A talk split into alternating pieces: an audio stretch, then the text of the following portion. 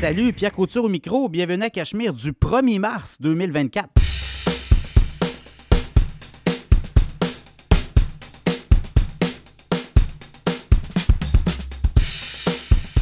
Très, très, très heureux de vous retrouver pour ce nouvel épisode du podcast Cachemire.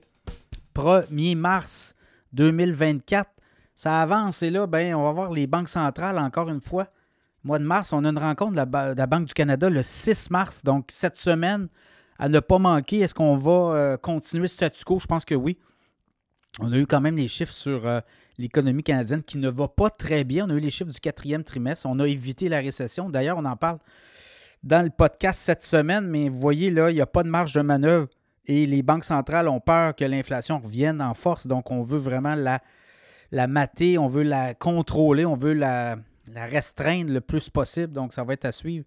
Mais de ce que je comprends, c'est qu'il n'y aura pas, à moins qu'on nous arrive avec quelque chose de spectaculaire, là, mais euh, l'économie canadienne euh, est sur le bord euh, de la récession, mais on n'est pas en récession. Donc, je pense que la Banque du Canada va vouloir jouer de prudence à suivre là aussi. Beaucoup de sujets cette semaine.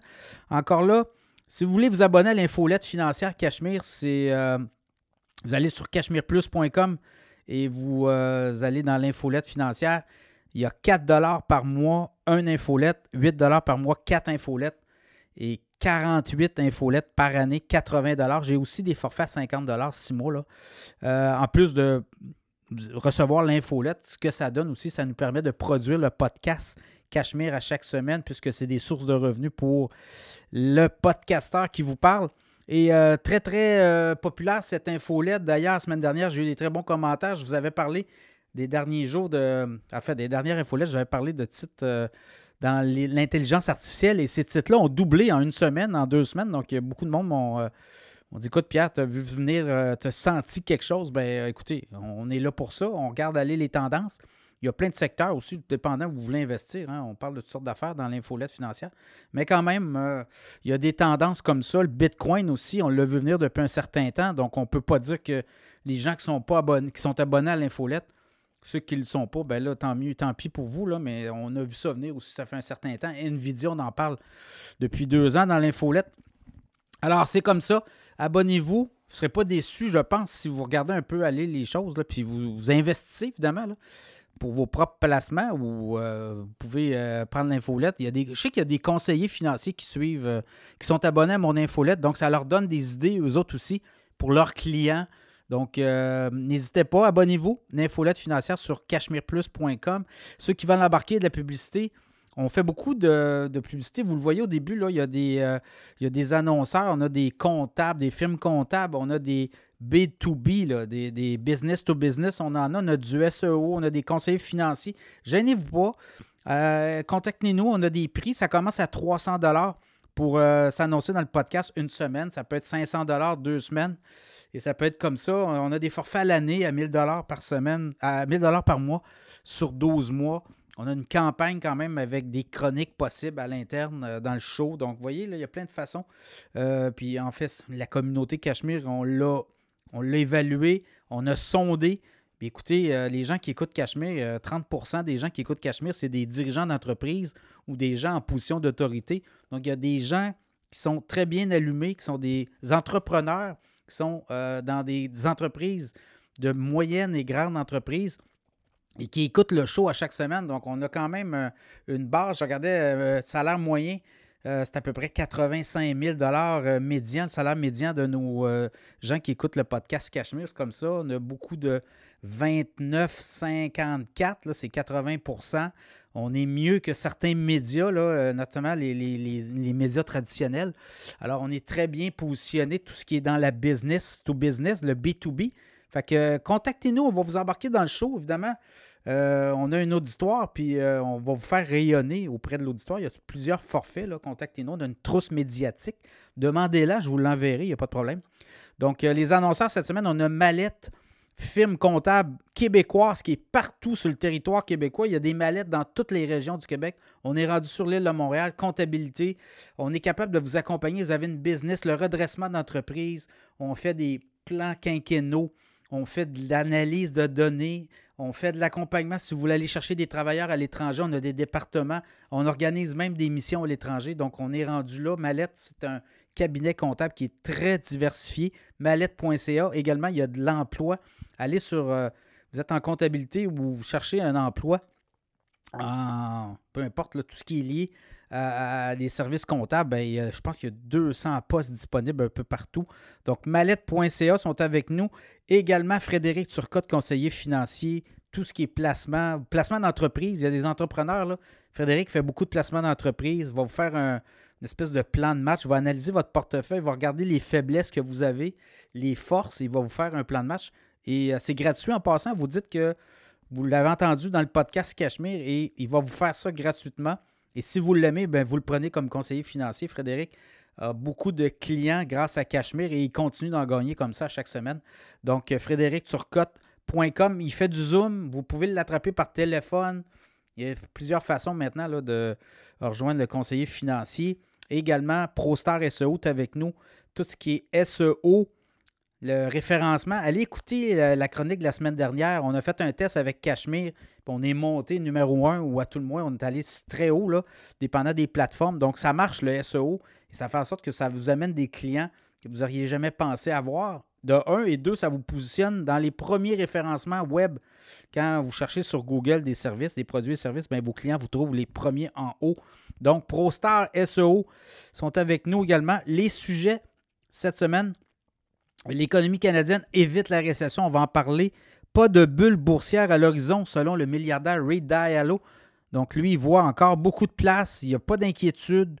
Et euh, il parle des sept magnifiques. Je vais vous donner des, euh, lui ce qu'il voit là, comme étant les investissements clés dans les sept magnifiques. Alors, écoutez ce, segment-là.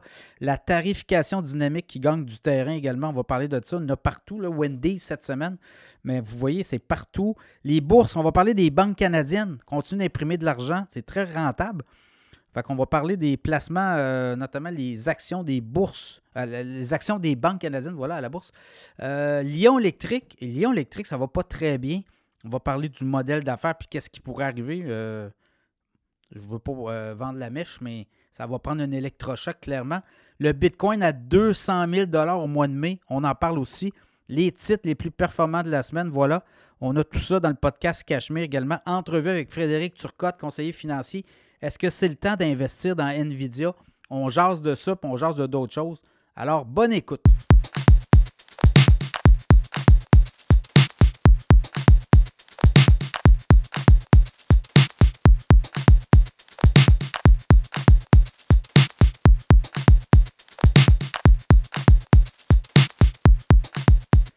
L'économie canadienne euh, continue d'éviter la récession. On a eu les chiffres pour le quatrième trimestre de l'année 2023, donc les trois derniers mois de l'année, et qui confirment que l'économie canadienne a progressé de 1% C'est important parce que les, euh, les données qu'on avait au troisième trimestre de l'année nous indiquaient qu'on était en solde négatif, c'est-à-dire qu'on était en, en, croissance négative de 0,5% Et là, si on avait eu une croissance négative pour le quatrième trimestre. On était techniquement en récession. Ce qu'on a au Québec d'ailleurs, on est techniquement en récession. L'économie québécoise euh, roule encore moins bien que celle du Canada.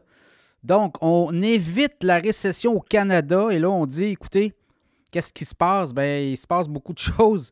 Ici, on regarde ce qui se passe aux États-Unis où l'économie américaine roule à fond de train. on parle quand même d'un roulement d'à peu près 3,2-3,3% annuellement de croissance économique.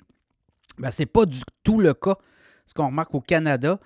Et là, ben, euh, ce qui nous a sauvés, c'est nos exportations, notamment liées aux matières premières, le pétrole, entre autres, les minéraux, les engrais aussi, le bois. C'est un peu ça qu'on exporte là, beaucoup.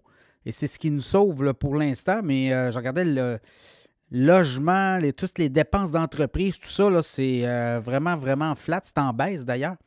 Alors, ce que ça dit, ça dit que l'économie canadienne tourne au ralenti et euh, ça ne devrait peut-être pas assez être. Euh, ce ne sera pas assez convaincant ce qu'on pense parce que la Banque du Canada, mercredi prochain, le 6 mars, va avoir une rencontre et on nous dit, on comprend ce qu'on décode, c'est qu'il n'y aurait pas de baisse de taux. Le taux directeur est à 5 Et ce que ça indique, c'est que la Banque du Canada serait prête à continuer sa politique monétaire qui est très restrictive, on va le dire. Euh, actuellement, il y a des gens qui renouvellent, et c'est un peu ce que les économistes regardent.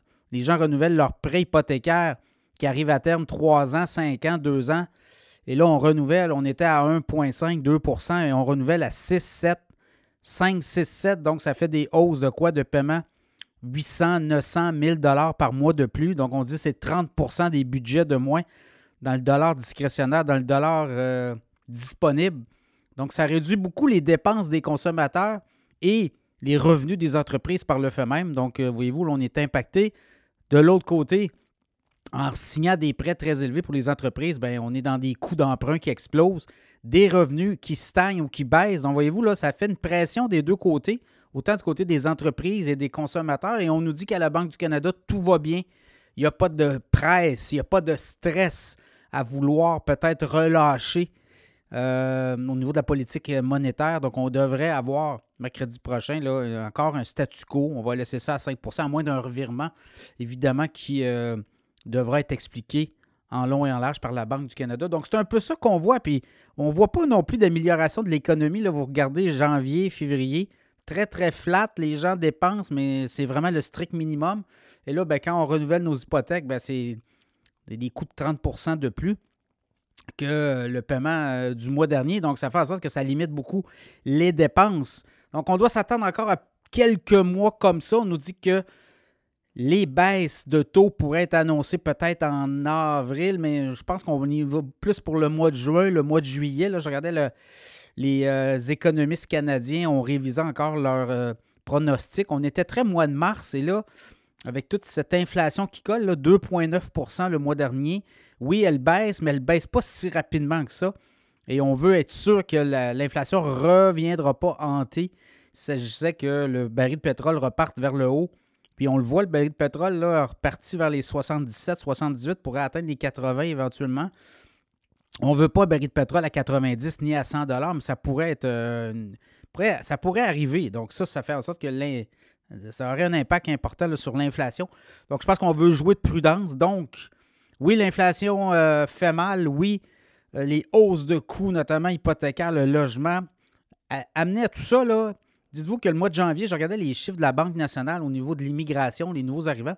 On est quand même encore sur un pace de 1,2 million de nouveaux arrivants au Canada en 2024. On avait eu 1,2 million en 2023, donc il n'y a rien qui se calme à ce côté-là. On a eu 100 000 nouveaux arrivants au Canada en janvier 2024. Et là, ce qu'on regarde, c'est est-ce que le message est passé du côté du gouvernement canadien? C'est ce qui met quand même, euh, c'est un piège démographique qui guette euh, le Canada, clairement. C'est ce qui met de la pression. Les logements ne sont pas disponibles, les gens arrivent, il n'y a pas de logement, donc on loue euh, aux nouveaux arrivants des chambres d'hôtel. Les chambres d'hôtel explosent. Donc, vous voyez, un peu tout ça. Prix des logements qui a explosé. Il n'y a pas de construction aussi. Les taux d'intérêt sont élevés. Les constructeurs euh, n'ont pas non plus beaucoup de, béquilles. On met beaucoup de freins dans les municipalités. Aussi, les municipalités ne veulent pas sortir les permis. Donc, ça fait en sorte que les constructeurs euh, restent sur les lignes de côté. Donc, voyez-vous, il y a beaucoup de, beaucoup de choses à régler avant de dire qu'on va accueillir un million d'immigrants par année au cours des prochaines années solde migratoire qui a explosé au Canada. Donc, à suivre, l'économie canadienne qui tourne au neutre, et ça pourrait être comme ça encore pour plusieurs mois. Évidemment, le signal, ça va être les baisses de taux. Lorsqu'on va commencer à baisser les taux, vous allez voir, il va y avoir une détente. Et euh, là, il pourrait avoir des capitaux, pourrait avoir les investissements exploser. L'immobilier va repartir de façon importante aussi. Donc, voyez-vous, c'est ça qu'on veut. On ne veut pas euh, que ça reparte trop vite pour recréer de l'inflation encore et là, recommencer à remonter les taux, voyez-vous, là, ça serait une spirale infernale. À suivre, mais l'économie qui évite, l'économie canadienne, qui évite la récession.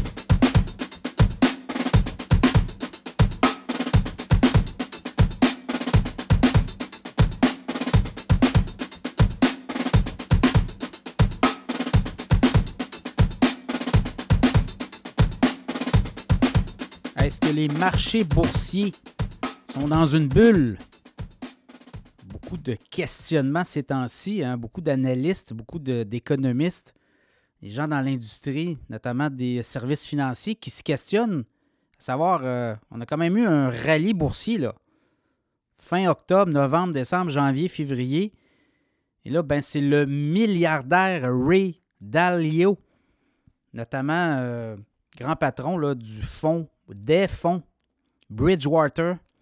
Ben, Ray Dalio, qui vaut plus de 15 milliards de dollars, a pris la parole cette semaine, notamment sur euh, sa page LinkedIn. Et c'est très intéressant ce qu'il dit là, sur les marchés boursiers. Selon lui, selon ses, euh, évidemment, selon les euh, analyses de son fonds d'investissement, euh, les marchés boursiers ne seraient pas surévalués. Au contraire, on serait encore très loin de tout cela. On prend en ligne de compte plusieurs choses, notamment, notamment l'effet de levier, ce qu'il dit aussi. Les nouveaux acheteurs, les prix actuels des stocks, les nouveaux acheteurs qui entrent, le sentiment haussier et l'effet de levier. Donc, selon lui, les marchés boursiers nord-américains, américains surtout, le, TS, euh, le, le S&P 500, le S&P 500, le Nasdaq, le Dow Jones également, la Bourse de Toronto, dans une certaine mesure, ben, lui, il ne vaut pas encore là, de, de, hum, bulle à l'horizon. Donc, il est très rassuré par tout ça. Puis, il dit, écoutez, euh, il s'en vient des baisses de taux, donc euh, ça va donner un coup. Évidemment, les marchés vont s'auto-réguler par eux-mêmes éventuellement. Il va y avoir des poche de volatilité. À propos des sept magnifiques aussi, c'est très intéressant ce qu'il dit, là, les euh, Alphabet, Meta, Amazon, Nvidia, Microsoft, Apple et Tesla. Selon lui, ce qu'il voit actuellement, selon ses ratios court-bénéfices, selon d'autres euh, valeurs aussi qu'il accorde à ces entreprises-là, il soutient que Google Alphabet est le titre le plus intéressant actuellement des sept magnifiques, suivi de Meta, Vraiment, là, il met Meta et euh, Google Alphabet dans la même catégorie. Encore euh, beaucoup de potentiel à venir. Après ça, il met Amazon. Et là, par la suite, il place Nvidia, Microsoft, Apple et Tesla comme étant des titres euh, qui auraient éventuellement peut-être à subir des mouvements à la baisse avant de repartir vers le haut. Donc, vous voyez là, Alphabet et Meta, pour lui, ce sont des titres à considérer. Et il voit aussi encore beaucoup de. à l'horizon, beaucoup de. beaucoup de. On dirait de, positivisme. Et euh, dans le cas des sept magnétifs, il dit oui, ça a progressé beaucoup. Oui, il y a quand même, on parle quand même d'une progression d'à peu près 80 Puis c'est ces euh, titres-là qui tirent la moyenne du SP 500 vers le haut là, depuis un certain temps, mais il n'est pas inquiet. Outre mesure, par contre, lui, ce qu'il dit, dit nous, on regarde beaucoup Alphabet, Google et Meta Amazon. Ce sont les trois titres qu'il peut loger dans le vert actuellement dans une zone où il n'y aurait pas de problème à investir dans ces titres-là euh, au cours euh, des euh, prochaines semaines, ce qu'on dit. Par contre, il s'attend quand même à des poches de volatilité, il s'attend quand même à des décisions importantes du côté de la Fed. On va baisser les taux et à partir de là, ben, lui voit quand même, somme toute, encore beaucoup de, positif, beaucoup de vert à l'horizon. On pourrait parler des vallées verdoyantes. Voilà. Donc, euh, si on regarde un peu la progression, l'an dernier, le SP 500 a fait quoi? 24% de hausse. Le Nasdaq, 44% le Dow Jones, 7-8 La Bourse de Toronto, c'était plus pénible, quelques pourcentages. Et là, depuis le début de l'année, on regarde le Nasdaq est près des 9% de hausse en deux mois. Par la suite, on a le SP 500, 7-8 à peu près. Et euh, le Dow Jones aussi, 5-6. Et euh, Bourse de Toronto s'est repris, là, à 5-6 aussi. Euh, on voit que le pétrole, on voit que les matières premières reprennent du service à la Bourse de Toronto. Donc, pour le milliardaire Ray Dalio, il n'y a pas d'exubérance, il n'y a pas de. ne voit pas de bulle boursière à l'horizon. Il voit encore beaucoup de positifs. Les choses qu'il voit, ben, c'est que, ouais, il y a des nouveaux entrants, il y a des. D'autant plus que lui, il regarde un peu les liquidités de côté. Il gère quand même des portefeuilles importants avec ses clients. Lui, il dit qu'il y a beaucoup d'argent encore de côté, donc les gens ont quand même de l'épargne dans leur compte et sont prêts à passer à l'action lorsqu'il y aura des signaux positifs, notamment les baisses de taux. Il dit que ça va donner un coût important. Donc, euh, à suivre ce mouvement, mais pour euh, Ray Dalio, pas de problème à l'horizon. Il n'y aurait pas de bulle boursière.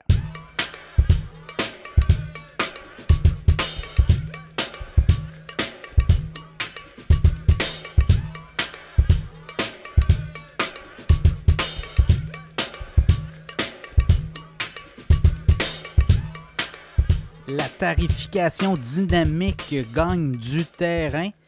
On le voit hein, autour de nous, de plus en plus d'entreprises, grâce à l'intelligence artificielle, les logiciels, les données, le data, comme on dit, on est capable de croiser beaucoup de, de séries de données et ça fait en sorte qu'on est capable aussi de majorer ou d'avoir des tarifs majorés selon l'heure, selon la période, si c'est occupé ou non. On le voit de plus en plus. Et là, cette semaine, ça nous a sauté aux yeux. C'est Wendy's, hein, la chaîne de restauration rapide, qui dit qu'ils vont euh, tester en 2025 dans leurs magasins, certains magasins, la tarification dynamique, c'est-à-dire que sur certaines heures, euh, on va euh, hausser les prix si c'est trop achalandé, on hausse les prix. Si c'est pas achalandé, on va baisser les prix.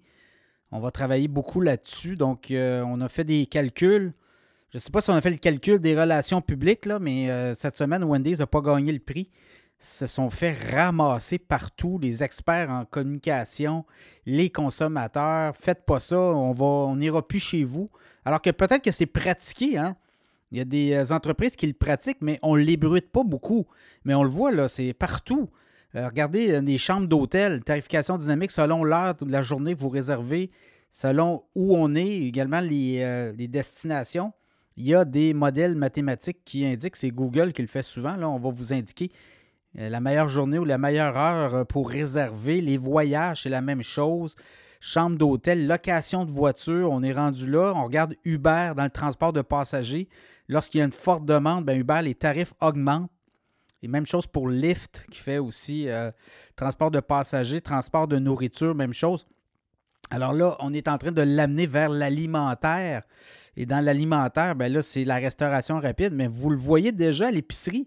Regardez, soyez très attentifs, là, mais à l'épicerie, vous le voyez, il y a des. Maintenant, il y a des. Euh, des, euh, des, indicateurs de prix qui sont digitales et qui sont contrôlés à distance. Et là, je le sais, c'est très, très, très touché. Puis je regarde les profits des euh, supermarchés, c'est pas très élevé. Là. Euh, je regardais cette semaine, l'Oblast, c'est quoi? 3,7, 3,8% de, marge de profit net. Mais quand même, on est rendu là aussi à l'épicerie. Certaines grandes chaînes d'épicerie sont capables de moduler les prix selon l'achalandage qu'il y a dans les magasins. Des fois, c'est 10 cents, des fois, c'est 20 cents, 30 cents de plus, euh, des fois, peut-être un dollar. On va être capable de venir chercher des revenus supplémentaires comme ça. Donc, c'est un peu cette façon de faire, on le voit de plus en plus aussi dans les, euh, tout ce qui est l'événementiel, les, billetteries. Euh, Ticketmaster, maintenant, vous le, voyez quand vous voulez acheter des billets, quand il y a une grosse demande, on le avec Taylor Swift, là, il y avait une montée aux barricades. Mais on est rendu là aussi, l'intelligence artificielle, on est capable de fixer les prix des billets selon l'offre et la demande, plus que de gens qui veulent avoir un produit. C'est un peu comme à la bourse. Là plus que de gens qui demandent une action d'une entreprise, ben, le prix de l'action va monter. Mais par le fait même, on le fait dans l'industrie du spectacle, on le fait dans la billetterie et on est capable de générer beaucoup de revenus comme ça. Puis là, je ne sais pas si les artistes ont une cote là-dessus. Là, c'est très, touché au niveau éthique. Si on est capable de monétiser euh, la vente de billets, donc on limite le nombre de spectacles, on multiplie euh, euh, les, prix des billets et on fait beaucoup plus d'argent de cette façon-là. À suivre là aussi. Mais vous voyez, là, c'est le monde alimentaire. On l'avait testé euh, en Angleterre aussi. C'est une chaîne de pub à Londres et au Royaume-Uni, en Angleterre. Et ce qu'on avait fait, c'est qu'on avait commencé à monter le prix des pintes de 20, 30, 40 cents la pinte, 50 cents, dépendant de l'heure du jour remarquez qu'on le fait souvent, on a des deux pour un. Des fois, il y a des 5 à 7. On va avoir un prix, puis après ça, mais on, le faisait de façon dynamique, vraiment sur l'affichage des, pubs. C'était une chaîne de pubs. Et euh, ça avait fait beaucoup. Euh, en fait, c'est les clients hein, qui s'étaient rebellés.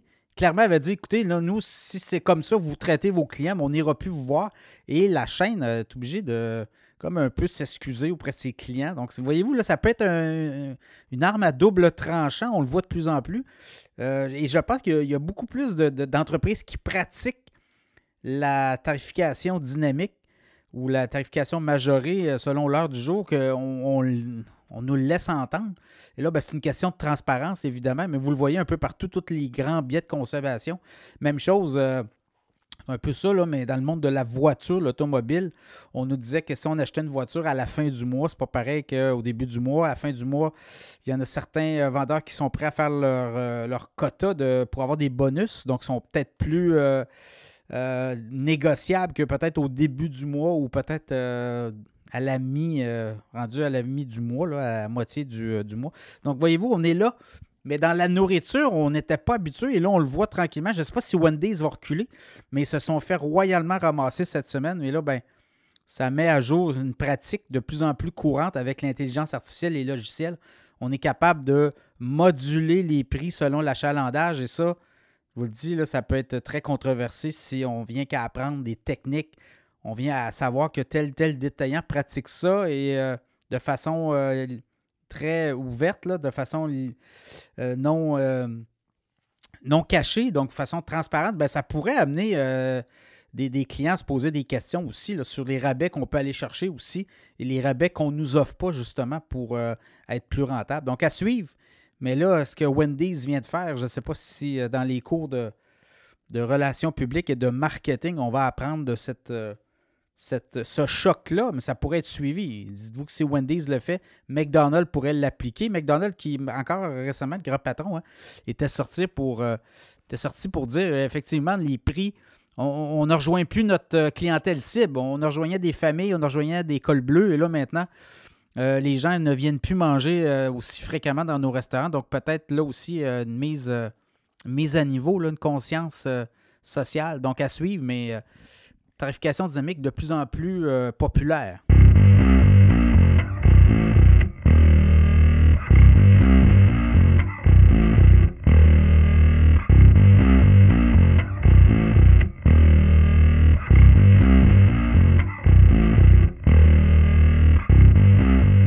Les banques canadiennes continuent d'être très rentables. et titres très recherchés hein, quand vous euh, êtes un investisseur et à un moment donné, euh, si vous voulez générer des revenus euh, à tous les trois mois, des revenus intéressants, la fameuse boule de neige, les intérêts composés, vous n'avez pas le choix. Vous devez avoir des titres à dividendes. Et là, je vais vous parler de titres à dividendes très recherchés. Les banques canadiennes, ont quasiment un monopole au pays. Des banques très rentables, euh, elles, le demeurent très rentables malgré tout. certaines banques en arrachent peut-être plus que d'autres. Je vous parlerai peut-être de la Banque Laurentienne en dernier lieu, une banque québécoise qui est en restructuration et qui devra se replacer. Là. Mais si je regarde les autres banques canadiennes, euh, elles font bien. Et à l'exception, euh, ce sont quand même des titres très intéressants à avoir dans votre portefeuille. La CIBC, cette semaine, a fait, en fait, on, a eu la semaine de tous les résultats financiers. 1,7 milliard de profits en hausse. Et on a eu quoi? 6,2 milliards de revenus versus 5,9 milliards sur le trimestre correspondant l'an dernier. Donc, tout va bien de ce côté-là. Oui, on augmente les provisions pour pertes éventuelles, mais on le fait tout le temps. Hein. Souvenez-vous, en 2020, les banques canadiennes avaient monté de beaucoup leurs provisions pour pertes. Donc, c'est de l'argent qu'on met de côté euh, au cas où, mais euh, le, cas où euh, n'arrive jamais. Donc, on doit remettre cet argent-là dans, dans l'entreprise ou dans, les coffres et ça fait en sorte que ça gonfle par la suite les, les profits de l'entreprise. Donc, quand même, la CIBC titre à 64,22 au moment où je vous parle. 5,6% de dividendes, 90 cents euh, de dividendes tous les trois mois. Et donc, ça, c'est un titre euh, effectivement à, surveiller. Banque nationale, 922 millions de profit net, 5% de hausse également. Euh, le titre, 105,93 au moment où je vous parle. 1,6 donc 4% de dividendes quand même. 1 par action détenue pour la Banque nationale, la Banque royale on a eu 3, près de 3,7 milliards de profit net versus 3,1 milliards sur 13,5 milliards de revenus. Très rentable, la Banque Royale. C'est la mère euh, des banques au Canada. Provisions pour perte ont augmenté également 813 millions, mais ça, c'est pas, euh, pas un aria. Et là, je regarde le titre boursier 131,80 on est à un dividende de à peu près 1,38 4,2% de dividende de rendement. Euh, la banque TD, également 2,8 milliards de profit net en hausse euh, par rapport au trimestre de l'an dernier, 79% Je regarde 4,1 euh, milliards de revenus versus 3,6 Dividende 1,02, donc 1,2 euh, et c'est 5% de rendement pour le dividende. L'action est à 81,49. BMO également, c'est fait brasser BMO euh, un petit peu moins rentable, 1,3 milliard euh, de, je de profit net, c'est ça, 7,7 milliards de revenus. Donc, 1,3 milliard, s'attendait à mieux que ça. Donc, le titre s'est fait brasser. Donc, peut-être opportunité d'entrer au capital de la BMO quand même une banque très bien capitalisée, 122,84 l'action. Et le dividende à 1,51 c'est 4,9% autour de. La Scotia aussi, 2,2 milliards de profit net versus 1,9 milliard. Donc, surprenant de 962 millions mis de côté pour des provisions éventuelles sur perte. Et également 8,4 milliards de revenus versus 7,96. Donc, encore là, les banques s'améliorent, les rendements, les profits s'améliorent. Le titre, 65,81, 1,6 de dividendes par trimestre, quand même 6,4% de rendement pour la Banque Scotia. La Banque Laurentienne a moins fait, là, c'est 37 millions de profits nets en baisse de 28% 258 millions de revenus au dernier trimestre. Je regarde les actifs sous gestion, on est passé de 49,9 à 40,1 donc, ça dégringole. Euh, vous l'avez vu, là, il y a eu des problèmes informatiques. On pensait même avoir une transaction l'été dernier. Ça n'a jamais eu lieu. Il n'y a jamais eu de mariage. Donc, on est en train de se refaire une beauté, peut-être pour une, euh, un acheteur éventuel. Ça sera à suivre. Euh, titre est à 26,31. C'est beaucoup fait brasser les derniers mois. Mais quand même, un dividende de 47 cents par trimestre, c'est 7,1% Et la Banque Laurentienne a dit qu'elle était en restructuration. On, on, va travailler encore pour restructurer les services, les produits et euh, on va arriver avec quelque chose. Euh, on dit qu'on se donne encore quelques mois. Donc, vous voyez, là, ce sont des titres très recherchés. Et quand vous parlez avec des investisseurs aguerris, ben, ils ont tous des titres de banque. Et ces titres de banque-là, ce qui est intéressant, c'est qu'ils vous génèrent des revenus tous les trois mois dans votre compte, dans vos, euh, dans vos placements. Et si vous reprenez cet argent-là, vous rachetez des titres à dividendes. c'est comme la, fameuse boule de neige évoquée par Warren Buffett. Et c'est ce, qui fait que à un moment donné, vous avez beaucoup, beaucoup, beaucoup de dividendes qui rentrent. C'est parce que vous avez toujours réinvesti vos dividendes et on vous redonne toujours euh, un rendement intéressant. Évidemment, position Banque canadienne, là, on est à, un moment donné, on va baisser les taux. Et là, les, banquiers euh, raffolent, là, vous le voyez, là, les taux élevés, ils font de l'argent avec ça. On l'a vu chez Desjardins, pour le avec les banques. Mais avec la baisse des taux, éventuellement, on va en faire plus d'argent puisque là, on va relancer l'économie, les prêts vont repartir pour les banques, les entreprises vont commencer aussi à se réendetter. Et euh, c'est comme ça qu'on fait de l'argent dans les banques, c'est en prêtant de l'argent à des taux élevés. C'est pas un secret, c'est ce qu'ils font, notamment avec vous. Vous payez pour avoir accès à votre argent tous les mois dans des comptes euh, personnels. on fait la même chose avec les entreprises, on leur prête de l'argent. Et quand on dépose l'argent à la banque, vous voyez, les comptes d'entreprise aussi, c'est plus élevé que les comptes euh, personnel. Donc, les banques canadiennes demeurent très bien euh, capitalisées et en santé.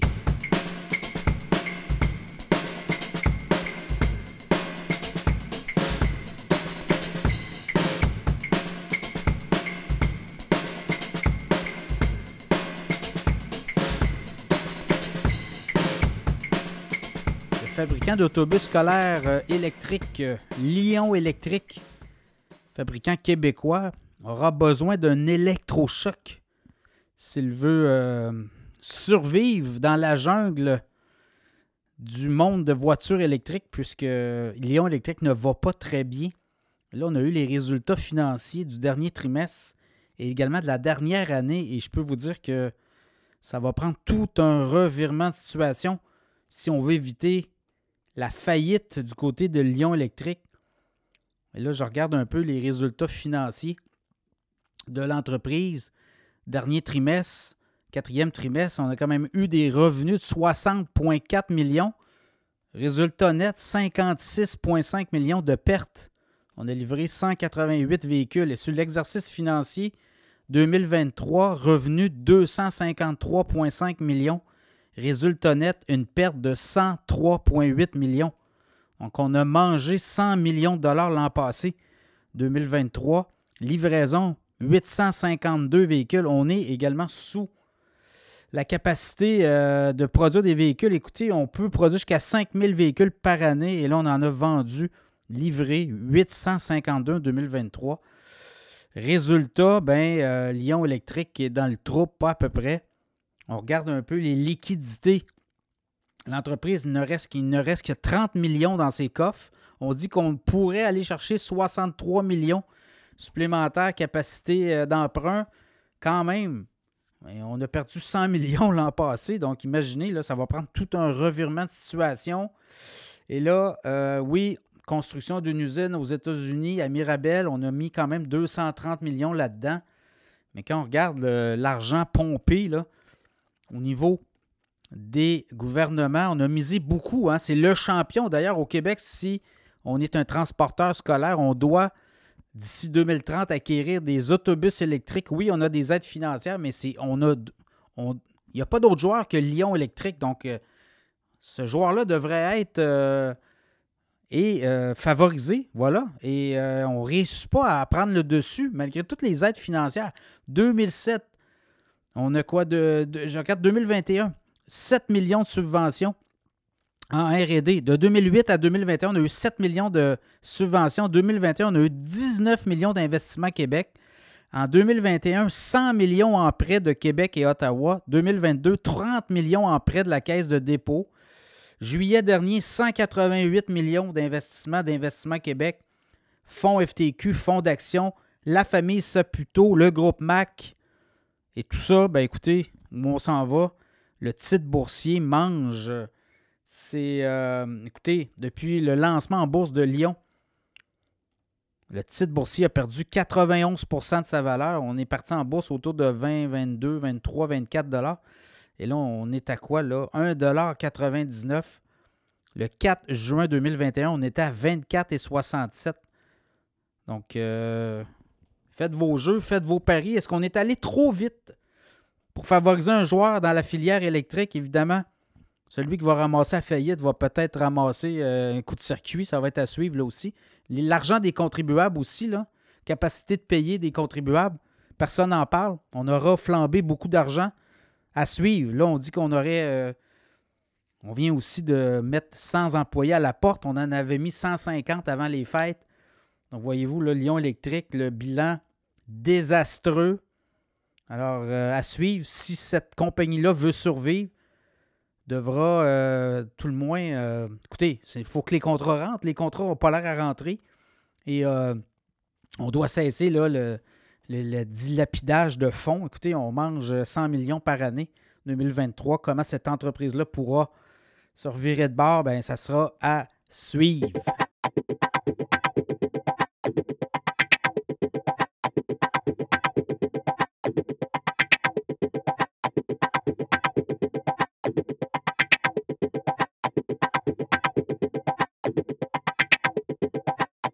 Jusqu'où se rendra la fusée Bitcoin?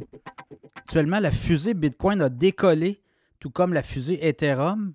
Beaucoup de cryptos qui sont en, mode vraiment de croissance. Mais quand on regarde un peu les euh, graphiques Bitcoin depuis le début de l'année, quand même, c'est l'année, euh, je vous dirais, c'est le mois de février, est un mois très Bitcoin.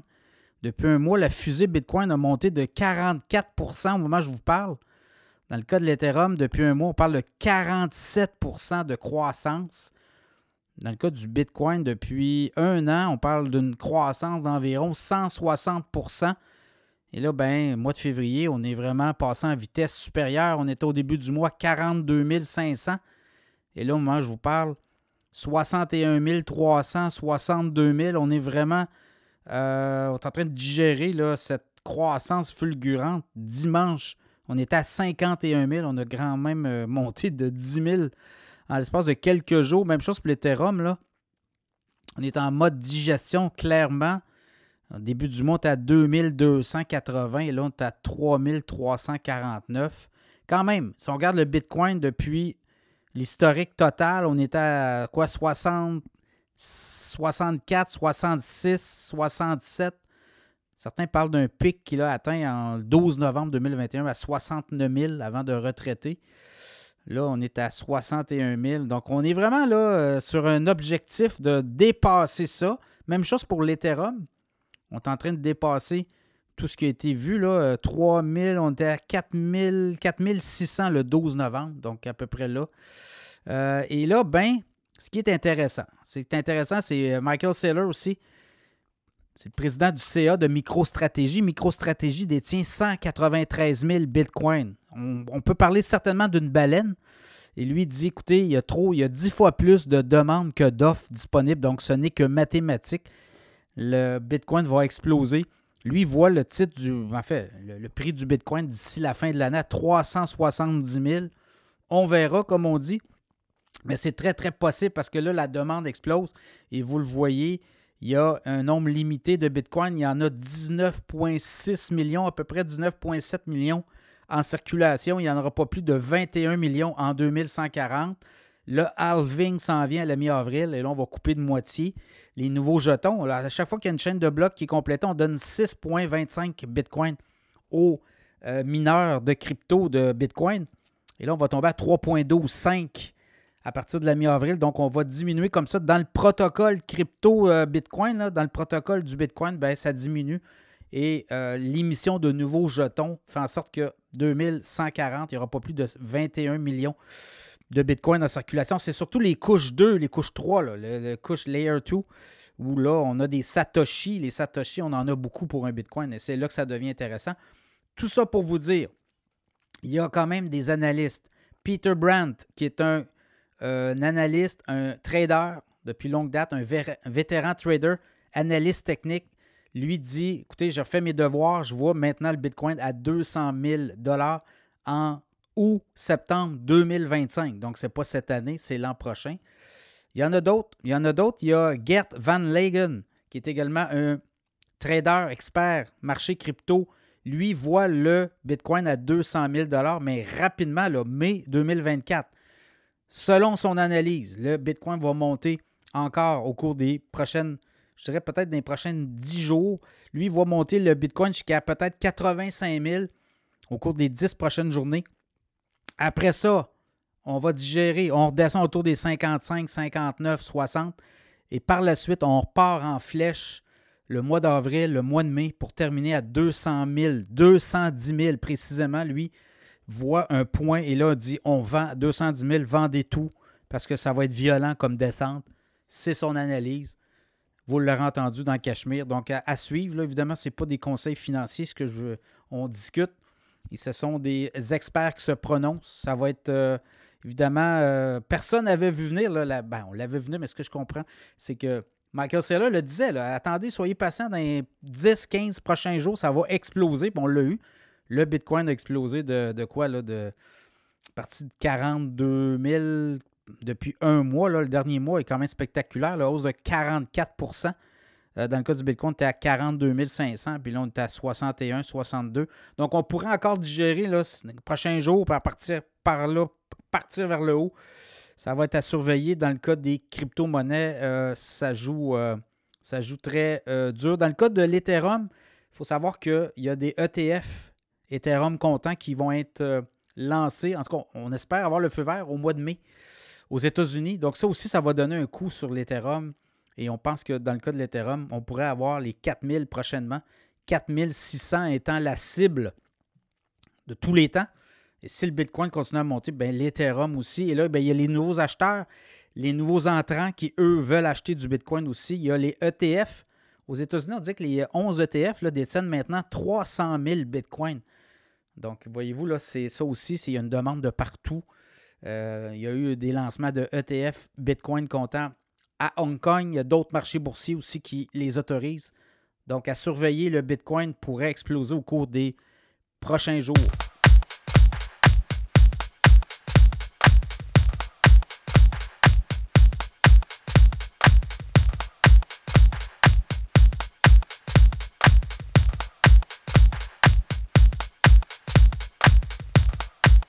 Comme à chaque semaine, on va jaser des titres boursiers les plus populaires, tant du côté de Toronto, du TSX, que du côté des États-Unis, Wall Street notamment.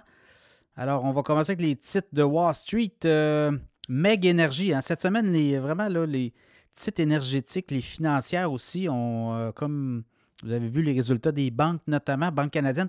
Donc, Meg Energy, 6,5% de poussée, le titre boursier cette semaine. Fairfax Financial, 5,7% Canadian Natural Resources, 5,5% Wheaton Precious Metal, également 4,2% Tourmaline Oil, 3,1% First Quantum Mineral, 3% Suncor dans le pétrole, 2,8% La Banque de Nouvelle-Écosse, 2,6% Barrick Gold, 2,6 Imperial Oil, 2,6 Pembina Pipeline, 2,2 Shopify, 1,8 Constellation Software également, 1,7 Magna, 1,7 La CIBC, la banque CIBC, 1,6 et l'Oblaz, 1,5. Je pourrais vous donner encore la Banque nationale du Canada, très bon résultat, 1,2. Également Agnico Eagle Mine, 1,1. Brookfield, 1,1. Du côté des États-Unis, les titres les plus euh, populaires cette semaine, Viking Therapeutics, 116% de rendement en une semaine. MicroStratégie, d'ailleurs j'en parle dans le segment sur le Bitcoin MicroStratégie.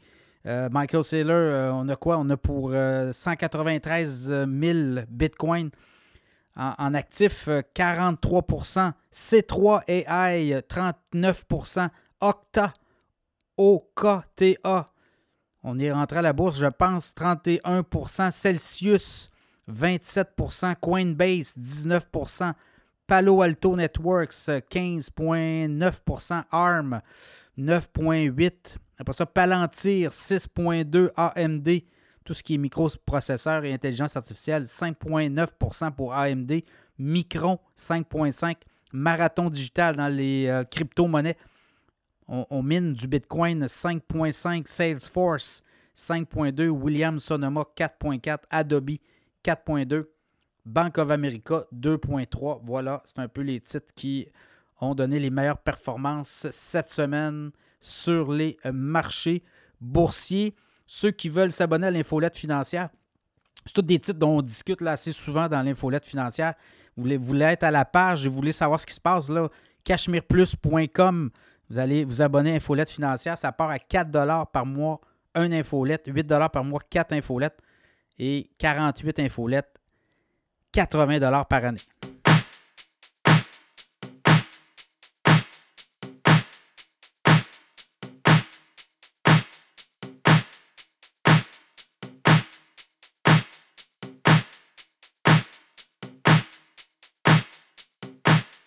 Les marchés boursiers continuent de nous en donner vraiment pour notre argent. Et là, on voit beaucoup d'investisseurs hésiter. Est-ce que j'achète des FNB? On le voit aux États-Unis, beaucoup plus populaire qu'au Canada. Mais pour en parler, Frédéric Turcotte, conseiller financier. Comment ça va, Frédéric? Salut Pierre, ça va très bien, merci. Écoute, euh, ça, ça me surprend là, dans tes sujets. Euh, les FNB sont moins populaires au Canada qu'aux États-Unis. Oui. Il y a des raisons pour ça? Ah oui, écoute, euh, c'est une étude qui est parue en novembre dernier, un texte qui est paru dans Finance et Investissement, qui est une, revue un peu plus spécialisée pour les conseillers en placement et puis les représentants en épargne collective. Écoute, ça, ça, s'explique. Il y a deux raisons principales. Les pour euh, ramener un peu la définition de ce que c'est à, tes auditeurs, bien, écoute, c'est un indice à la bourse, hein, c'est un fonds négocié en bourse, donc ça a une valeur que l'on peut transiger à tous les jours euh, en temps réel à la bourse. Euh, et ça représente un panier d'actions ou d'obligations qui sont regroupées sous un, une, un, ticker, une appellation. Alors, ça se négocie donc comme une action. Et euh, ça, vise très souvent, c'est indiciel. Hein, ça, va viser et représenter un indice boursier, euh, le Nasdaq, les actions canadiennes ou autres, ou, ou un portefeuille obligataire. Alors, c'est donc différent d'un fonds commun de placement. Dans un fonds commun de placement, il y a un gestionnaire qui regroupe des actions sous un, seul fonds et qui donne une, direction, fait le, choix des titres et tout, et quand on rentre et quand on sort. Alors qu'un FNB, c'est souvent plus passif. Hein. ça représente euh, un indice, un marché en particulier. Alors, euh, aux États-Unis, c'est vraiment une culture différente parce que les, euh, ils ont adopté ça euh, beaucoup parce que le réseau de distribution en premier est différent aux États-Unis. Les gens vont acheter directement des fonds mutuels, par exemple, aux États-Unis, et des indices boursiers. Et comme tu me vois venir, comme les indices, les FNB sont moins chers, alors ils achètent davantage de, de FNB par rapport aux fonds mutuels. Alors, écoute, ça s'est passé, si on regarde de 2018 à 2023, euh, au Canada, c'est 9% des actifs à 14% alors qu'aux États-Unis, c'est 40 à 49% pour la même période, donc de 2018 à 2023. Donc, on voit tout de suite la taille différente en termes d'actifs euh, que les acheteurs, que les investisseurs achètent euh, en, FNB. puis au Canada, c'est le réseau de distribution qui est différent. Comme les FNB et les fonds mutuels sont représentés par les grandes banques canadiennes, on a un marché très différent des États-Unis. Alors, c'est 70% de l'actif de courtage plein exercice, comme un conseiller en placement comme moi, ça passe par les banques.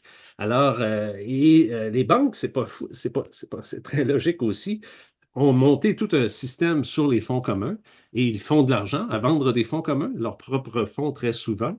Alors, euh, et ils ne veulent pas venir trop détruire ce modèle-là financier qui leur rapporte. Une banque, on sait, c'est une machine, on en parle souvent, toi et moi, c'est une machine à imprimer de l'argent. Alors, les produits bancaires de fonds communs, ça leur rapporte de l'argent. Et alors, un, FNB dont les frais sont beaucoup plus petits, euh, ça, c'est euh, moins payant pour eux. Il y a une exception, il y a BMO qui, elle, dès le départ, a mis une énorme priorité au FNB en 2009. Ça fait remonte. Ils ont un, échantillon absolument immense de euh, FNB. Et, c'est, et donc, eux, peut-être, trouvent une rentabilité en ayant une très grosse partie du marché dans les FNB au Canada. La deuxième raison pour laquelle, c'est la structure des commissions. Quand les, gens, euh, il, y a, bon, il y a deux différents types de conseillers en placement. Il y a des représentants d'épargne collective qui, qui, représentent des compagnies de fonds, donc qui placent l'argent des, des, clients dans des fonds mutuels.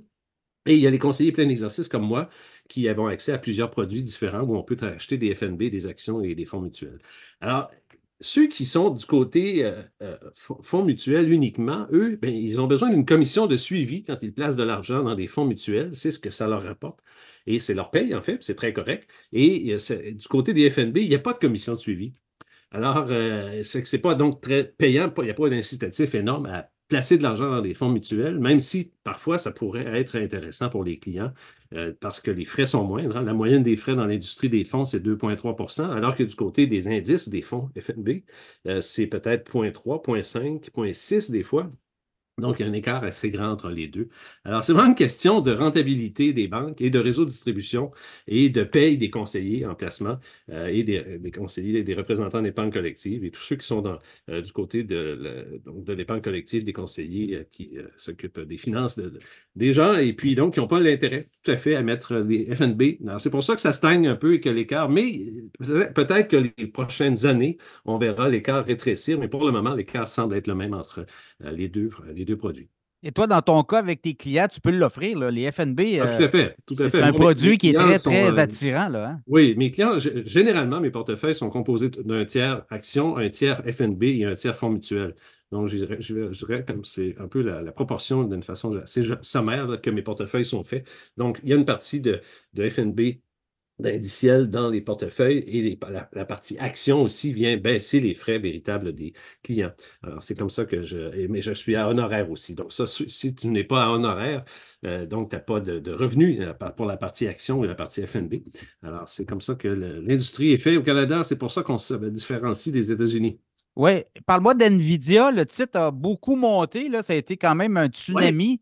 Exact. Ben, depuis, euh, un an et demi à peu près. Là. Mais qu'est-ce que tu qu'est-ce analyses de, ça? Parce que là, on, sent qu'à un moment donné, il faut digérer là, la hausse. oui, je, je, regarde encore un peu les marchés, puis ça ne ralentit pas aux États-Unis. Hein. On voit que l'économie américaine est forte. Euh, écoute, l'inflation ne semble pas diminuer. Euh, il y a eu, avant que je te parle d'NVIDIA, je vais juste sur une petite parenthèse, j'ai encore tombé sur un chiffre intéressant. C'est la Fédération nationale de l'entreprise indépendante qui a demandé à, 10 000 entreprises comment ils voyaient le prix de vente de des produits de des entreprises, donc au cours des trois prochains mois. Et les, entreprises ont dit que les, coûts vont forcément monter, ils vont vendre les produits plus chers à 40 donc dans le nombre d'entreprises répondantes qui ont dit, OK, nous, on prévoit que dans les trois prochains mois, on va vendre nos produits plus chers. Alors ça, c'est un signe que l'inflation continue à être là présente, que l'économie est forte, donc que les, entreprises vendent aux États-Unis. Et euh, ça, c'est un signe aussi peut-être que la Fed ne va pas baisser encore les taux trop, trop vite. Hein. Ils vont peut-être être pris encore avec euh, de l'inflation euh, et des, taux à la Fed. Donc ça, ça vient un peu peut-être ralentir ce qu'on pense tout le secteur de croissance aux États-Unis, mais il y a encore, comme tu le dis, des compagnies qui ont réussi à, être dominantes, et Nvidia c'en est, une. Et je me suis intéressé un peu à à essayer de comprendre un peu les, leçons de cette hausse-là. Euh, et je, me dis, bon, c'est certain qu'on en voit à l'occasion des, actions qui vont avoir des croissances fulgurantes comme NVIDIA basées sur euh, des faits, euh, qu'il y a une demande énorme au niveau des, des, processeurs pour euh, l'intelligence artificielle. Et un 1000 pièces que tu mets dans, que tu aurais mis, Pierre, dans, dans NVIDIA en, 2023, ça fait placer cet argent-là en 2019, là, tu aurais 3000 pièces de, si, si tu places un, 1000 dollars dans NVIDIA, aujourd'hui, ça te donne 32 000 dollars, 3200, pardon, si tu avais placé ça en 2019.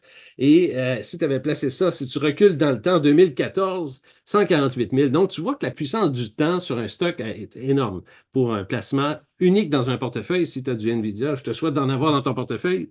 Mais euh, et ce n'est pas tout le monde non plus qui peut acheter le titre d'NVIDIA. Si tu transiges tes actions toi-même, tu es un courtier, euh, avec un courtier à escompte, par exemple, oui, tu peux avoir dit un jour, je vais mettre de l'argent dans, un dans mon portefeuille dans NVIDIA et je vais en profiter sur le long terme.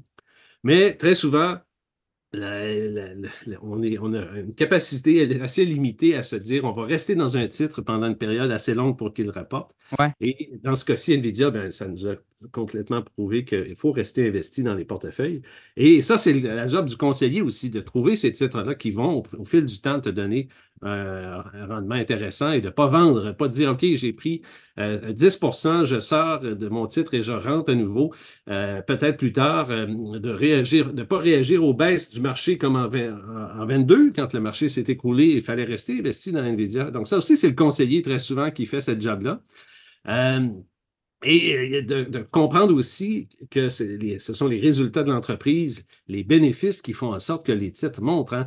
Les, résultats trimestriels d'octobre 22, c'était 6 milliards, de revenus.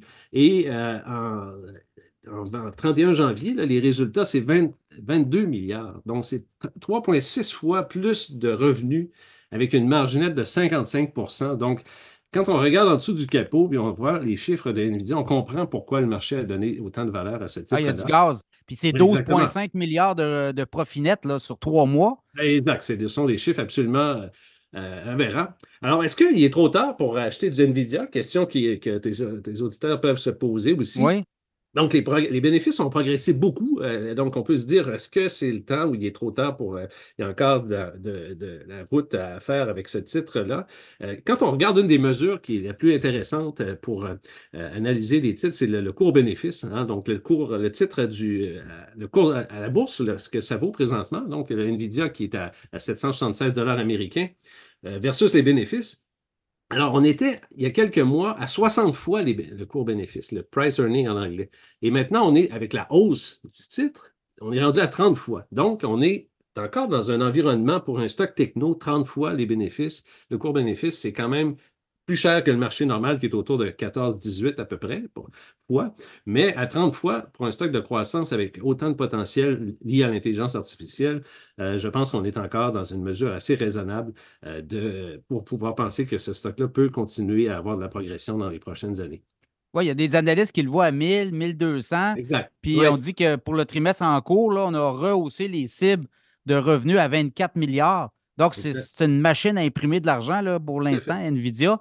Euh, mais le danger, c'est qu'on casse sur un trimestre où on se pogne, là, on, on, dévoile peut-être euh, des données qui ne plaisent pas au marché. Et là, ça peut corriger hein, de façon importante. Ça peut corriger. Puis très souvent, l'investisseur, quand il est seul à prendre ses décisions, il, y a l'aspect, les biais émotifs qui rentrent en ligne de compte. Très souvent, va agir. Et puis, le conseiller, nous, on est là pour euh, temporiser tout ça.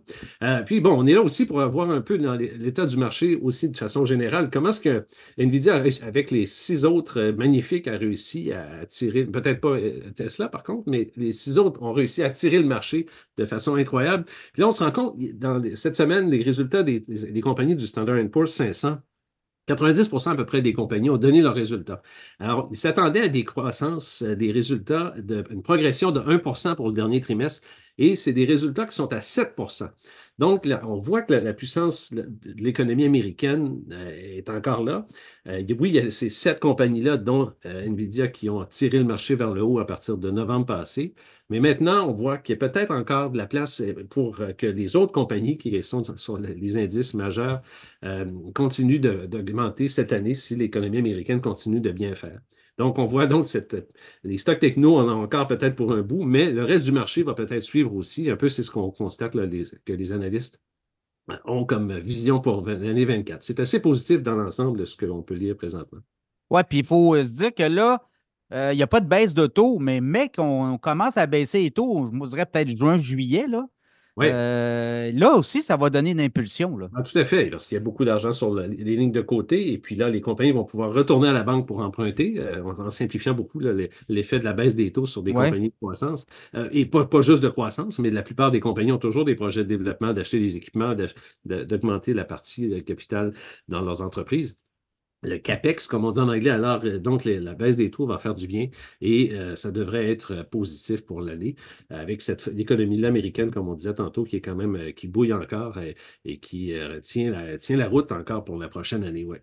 Donc, toi, avec tes clients, NVIDIA, c'est un play, c'est un, titre que tu aimes jaser puis que tu n'hésites pas à dire, ben écoutez, ça, c'en est un joueur à surveiller. Là. À la limite, euh, si le titre monte trop haut, là, euh, on le veut avec Tesla, le veut avec d'autres, ils, peuvent, ils peuvent splitter le titre aussi. Là. Oui, ils peuvent, euh, oui, et puis un autre des, jobs du conseiller, c'est aussi de, de, sortir le client, de, trimer un peu à la baisse des portefeuilles qui ont, qui ont des titres qui ont pris trop de place.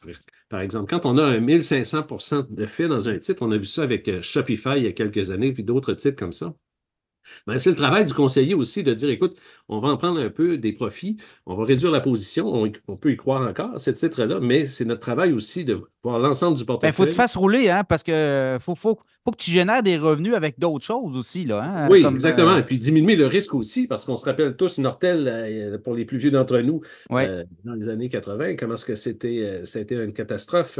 Mais bon, le contexte est différent présentement, mais c'est la job du conseiller de dire on va diminuer la, la, la position si elle est rendue à 15, 20, 30% Des fois, on voit ça dans les portefeuilles. Un seul titre, 30% du portefeuille. C'est beaucoup trop élevé, là. C'est beaucoup trop. Alors là, est-ce qu'on, est a des gains en capitaux quand on est hors REER, par exemple, ou hors CELI? il faut tenir compte de ça aussi.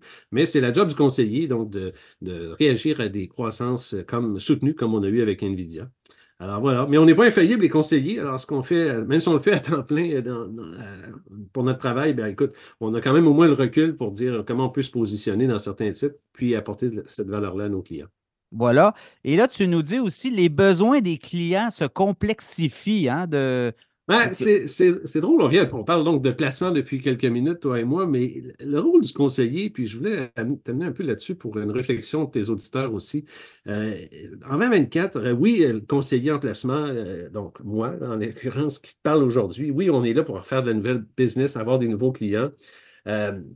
particulièrement dans un environnement où il y a 84 000 milliards de dollars qui changeront de main euh, du cash intergénérationnel qui s'en vient d'ici 2045. Hein, il y a des fortunes d'argent qui vont passer des parents aux enfants dans les prochaines années.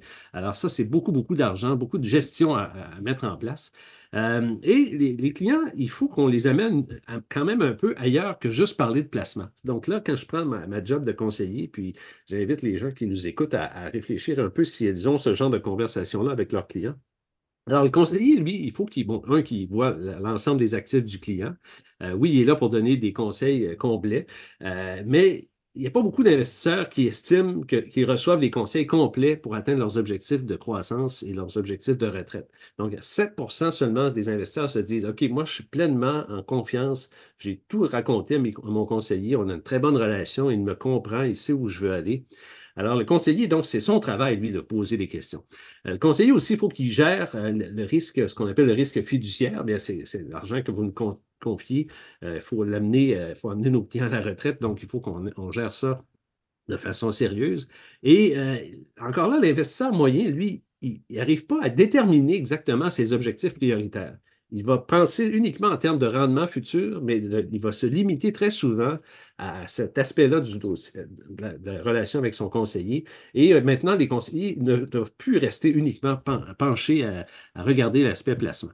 Il y a toute une tendance aux États-Unis qui s'appelle le life planning, la planification de vie. Puis un bonhomme qui s'appelle George Kinder, qui lui a fait vraiment sa, force à développer toute cette réflexion-là euh, sur la planification de vie, qui est sur le côté plus humain, de voir comment est-ce qu'on se place face à notre conjoint, comment est-ce qu'on se place à nos enfants, donc examiner, si tu veux, tous les aspects euh, de, la vie normale. Euh, et le conseiller, lui, doit être capable de comprendre ça complètement. Puis, Pierre, il pose, c'est très drôle comme, comme travail, il pose trois questions. Alors, il dit, la première, ça, c'est le conseiller qui doit poser cette question-là, mais c'est développé donc sur l'approche de ce George Kinder-là.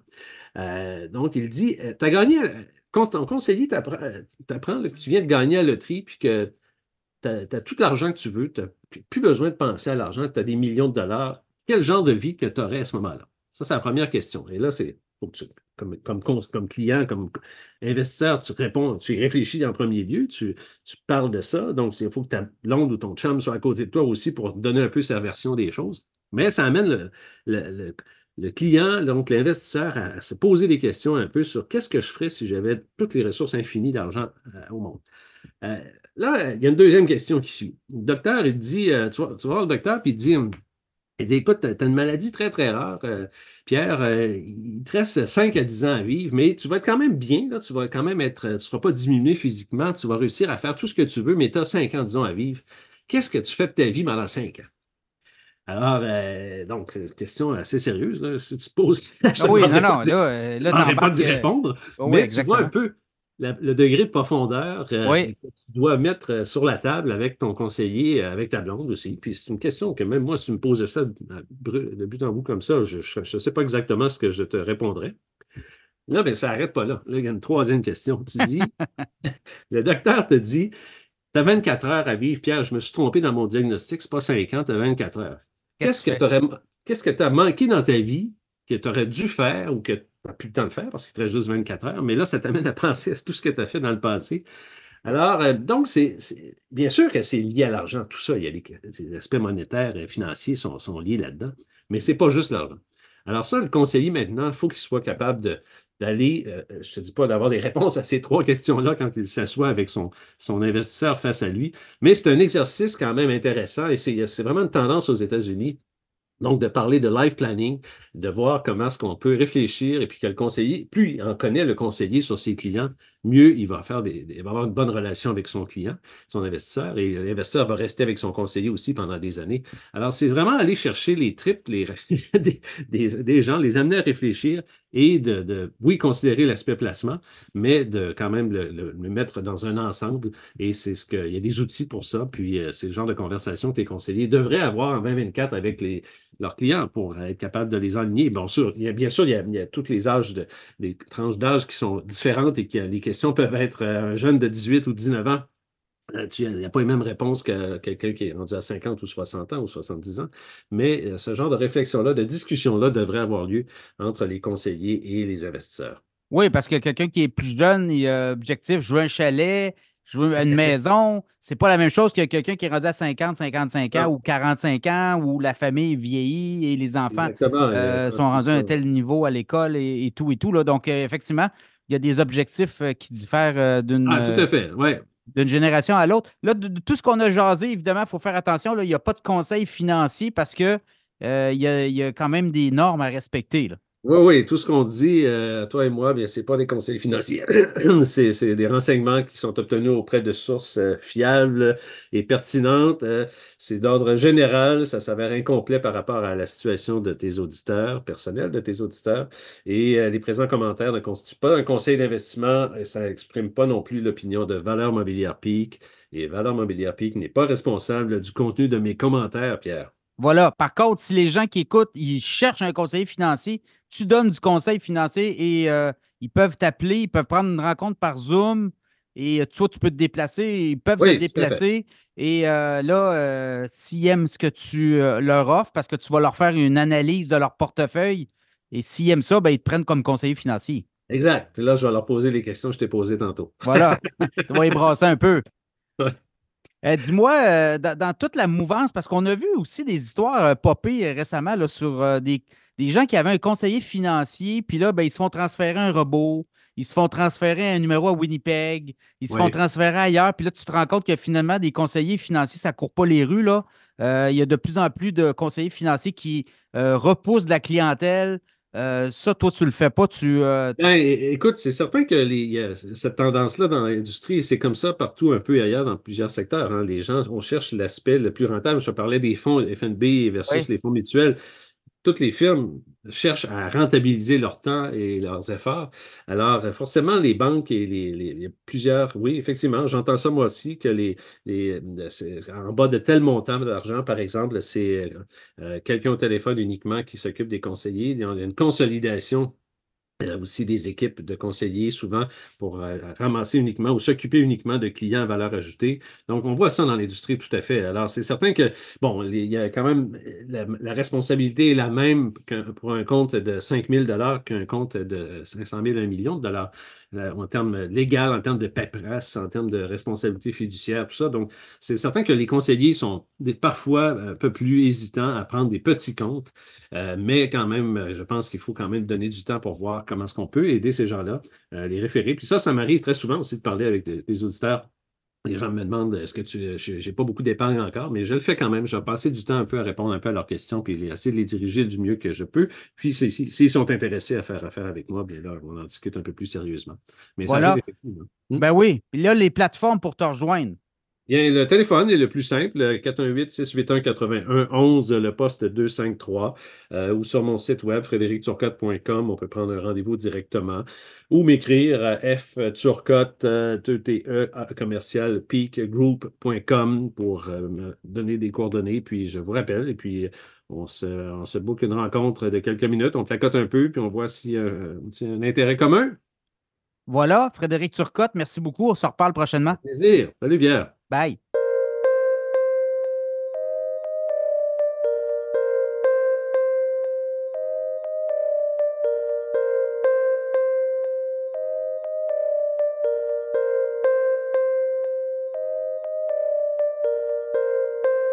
Cette semaine au podcast Cachemire, on reçoit Rémi Côté, associé service conseil et expert en redressement financier dans les entreprises chez Mallette. Comment allez-vous, M. Côté? Très bien, merci. Et vous, M. Couture? Oui, ça va bien. Content de vous recevoir au podcast Cachemire parce que le redressement financier d'entreprise, actuellement, on est dedans. Là. C'est quand même quelque chose euh, qui. Euh, c'est un processus auquel on doit passer au travers quand on est entrepreneur et ça se, quand ça, se met à mal aller. Parlez-moi un peu de la situation actuelle. On le voit là, euh, financièrement, il y a beaucoup d'entreprises qui doivent passer par ce processus-là actuellement? Oui, effectivement. Euh, mais si on parle chiffres, statistiques, là, pour donner une idée là, aux auditeurs un peu qu'est-ce qui se passe dans le marché présentement, euh, avant les fêtes là, au Québec, ils se déposaient environ là, euh, des entreprises qui se protégeaient en vertu de la loi sur la faillite, environ une cinquantaine de, faillites ou de propositions commerciales par semaine. Et puis, depuis le retour des fêtes, là, on, a franchi le cap du 100 dossiers commerciaux déposés par semaine. Donc, on, depuis le retour des fêtes, là, ça a aussi environ 75 à 100 dossiers commerciaux. Donc, ce sont les 15 à 100 entreprises qui, se protègent par semaine en vertu de la loi sur la faillite. Donc, on, voit, on, voit qu'il y, a beaucoup de mouvements dans, le marché. Oui, c'est énorme hein, parce que les années COVID, ça avait été très tranquille. Les gouvernements avaient mis beaucoup d'argent pour sauver euh, et euh, aider les entreprises. Mais là, il y a une réalité. Les coûts d'emprunt explosent, l'inflation, la fin des aides financières du gouvernement. Et là, on doit rembourser et il y en a qui ne peuvent pas passer au travers. Vous le voyez ça clairement, là. Hein? Exactement. c'est certain que là, il y a des échéances qui sont arrivées au mois de janvier, entre autres la fin, en fait, la date butoir pour le remboursement des prêts d'urgence du gouvernement fédéral, donc ce qu'on appelle le, QEC, euh, qui était le 18 janvier. Donc, ça, évidemment, c'est un des éléments qui explique pourquoi il y a autant de, dossiers qui sont déposés, c'est-à-dire que les entreprises ne sont pas en mesure de rembourser ces prêts-là et les institutions financières ne euh, veulent pas renouveler nécessairement ce, financement-là. Donc, les entreprises vont, se retourner vers d'autres solutions comme la faillite ou faire une proposition. Donc, et puis évidemment, mais les autres facteurs, on les connaît, l'augmentation du taux d'intérêt, du taux préférentiel qui, a été très rapide dans les dernières années, euh, fait aussi que ça mis une pression accrue sur les entreprises qui ont investi dans les années là, précédemment la COVID, puis pendant la COVID, qui ont acheté beaucoup d'équipements, des immobilisations, des, bâtiments, et puis leur financement est passé de 2, 3, 4% à du 10% ce qui a un impact majeur sur la, rentabilité des entreprises. Oui. Dans le concret, quand on arrive chez vous, on appelle Rémi Côté. Je vous ai entendu dans le podcast Cachemire, j'ai des problèmes avec mon entreprise. Comment ça fonctionne, le, le, le B à bas? Là? Bien, la, première étape, c'est toujours de, faire une analyse de la situation financière de l'entreprise.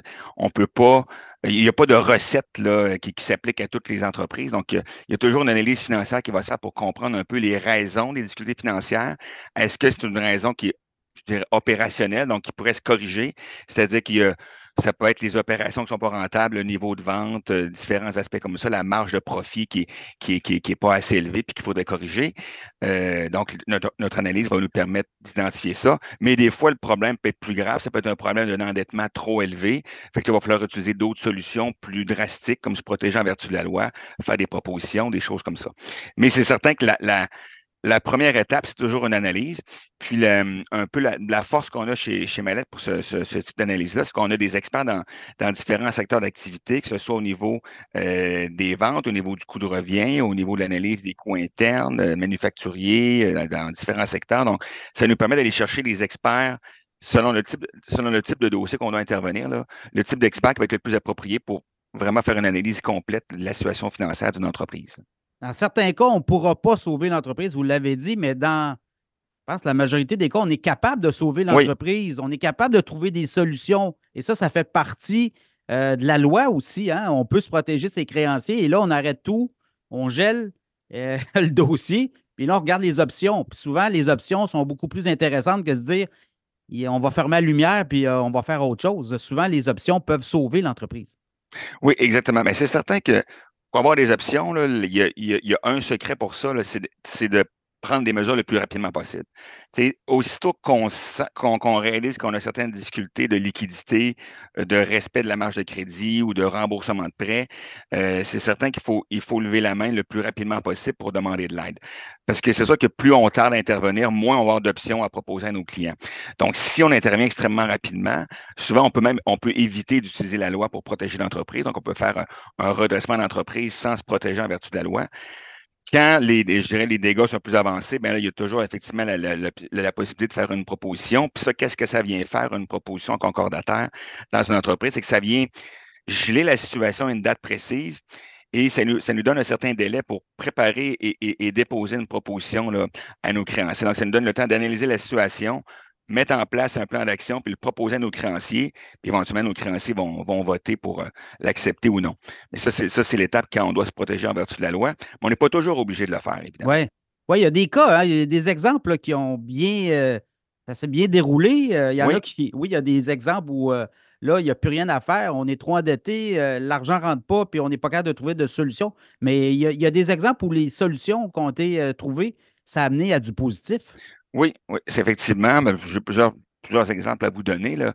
Euh, dans les dernières en tout cas, moi, je, fais ça depuis, depuis 2018 et je suis intervenu dans plusieurs entreprises, puis entre autres dans le secteur du commerce de détail. C'est un secteur où il y a eu beaucoup de, de, de, de difficultés dans les dernières années, entre autres difficultés d'approvisionnement, on, on, a beaucoup entendu parler des, problèmes pour euh, les délais d'approvisionnement qui étaient très, très longs pour les entreprises. Donc, ça a amené des comportements où les entreprises souvent ont augmenté leur inventaire de façon très importante parce qu'ils savaient que le délai pour euh, de l'équipement était très long. Aujourd'hui, ces délais-là n'existent plus. donc, les entreprises se retrouvent en surplus d'inventaire. Mais bref, si je vous donne un, exemple précis, dans le commerce de détail, on, on avait demandé d'intervenir auprès d'une entreprise dans le secteur euh, des équipements de sport. Et puis, euh, l'entreprise avait, toujours été rentable par le passé, puis depuis quelques temps, elle ne l'était plus. Et puis, euh, les, il y avait plusieurs départements dans l'entreprise et les différents gérants de départements, tout ce qu'ils regardaient dans le fond, c'est leur vente quotidienne, leur marge brute, puis leur vente versus l'année précédente. Fait que ça crée un comportement chez les, gérants de département où ces derniers euh, regardaient seulement le niveau de vente sans souci nécessairement euh, du roulement de l'inventaire, la rotation de l'inventaire, puis aussi de l'espace que chaque département peut occuper puis les vendre par pied carré. Bref, ce qu'on a fait, c'est qu'on a fait une analyse, on a réalisé que les, les inventaires tournaient pas assez, roulaient peut-être une à deux fois par année, alors que dans le secteur du commerce de l'État, du commerce de ça roule quatre, cinq, six, sept fois et plus par année.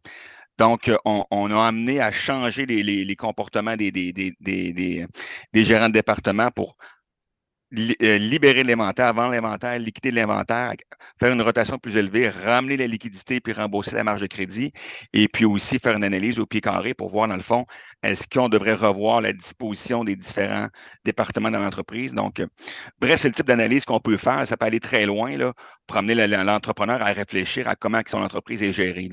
Oui, puis là, euh, clairement, c'est un problème d'inventaire. On ne se souciait pas du, du back-office, comme on dit. On regardait les ventes, puis tout allait bien. Mais, on restait, mais les inventaires, euh, eux autres, s'accumulaient en arrière. Et ça, ça coûtait cher à l'entrepreneur. Oui, e, exactement, parce que l'entrepreneur devait même louer un entrepôt pour entreposer ce surplus d'inventaire-là, mais les gérants, ils ne se souciaient pas de l'inventaire, c'est vraiment le volume de vente. Donc, les ventes étaient là, mais là, le, poids de l'inventaire, la location de l'entrepôt crée une charge financière sur l'entreprise, puis le fait qu'il faisait que la rentabilité n'était plus là. Puis une fois qu'on a réglé ce problème-là, l'entreprise s'est redressée, puis euh, est toujours là, il va très bien aujourd'hui.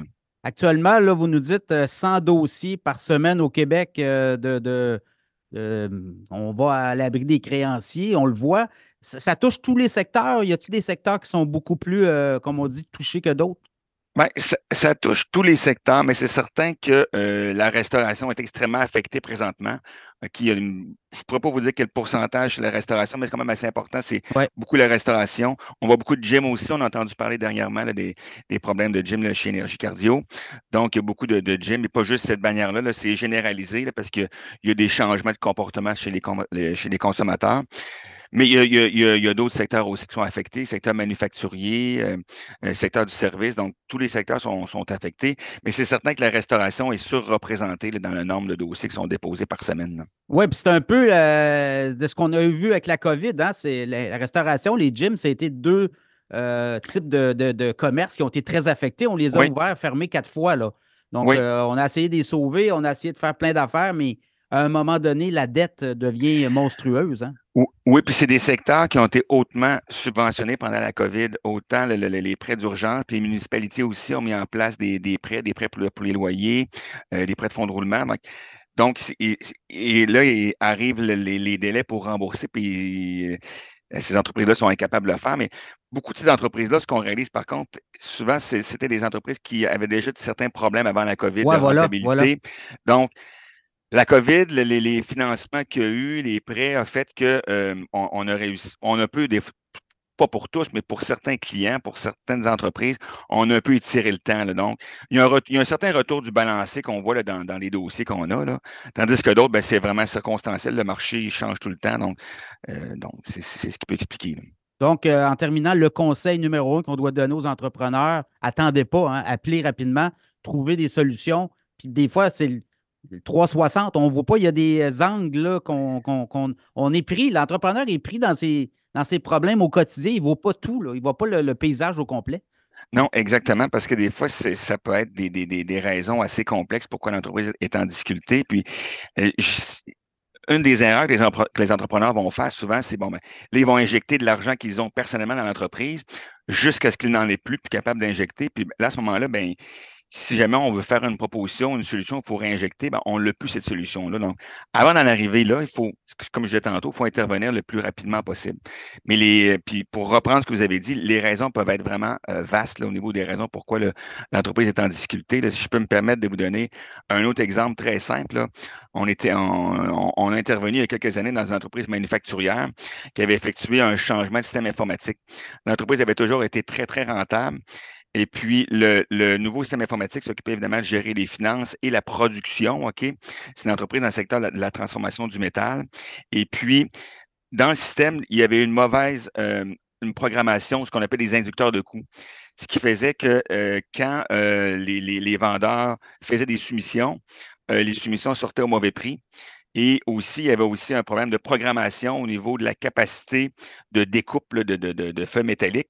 il y avait donc deux problèmes, ce qui faisait qu'on ne soumissionnait pas au bon prix. On avait des jobs, on avait des contrats, du volume, mais euh, finalement pas rentable. Et la, la capacité de, performance des équipements avait été mal programmée aussi, ce qui faisait qu'on ne maximisait pas l'utilisation des ressources pour faire la production. Donc, il y avait de la perte, euh, ouais, de la perte des deux côtés. Là, hein? Oui, exactement. Fait que ça peut, ça peut aller très loin.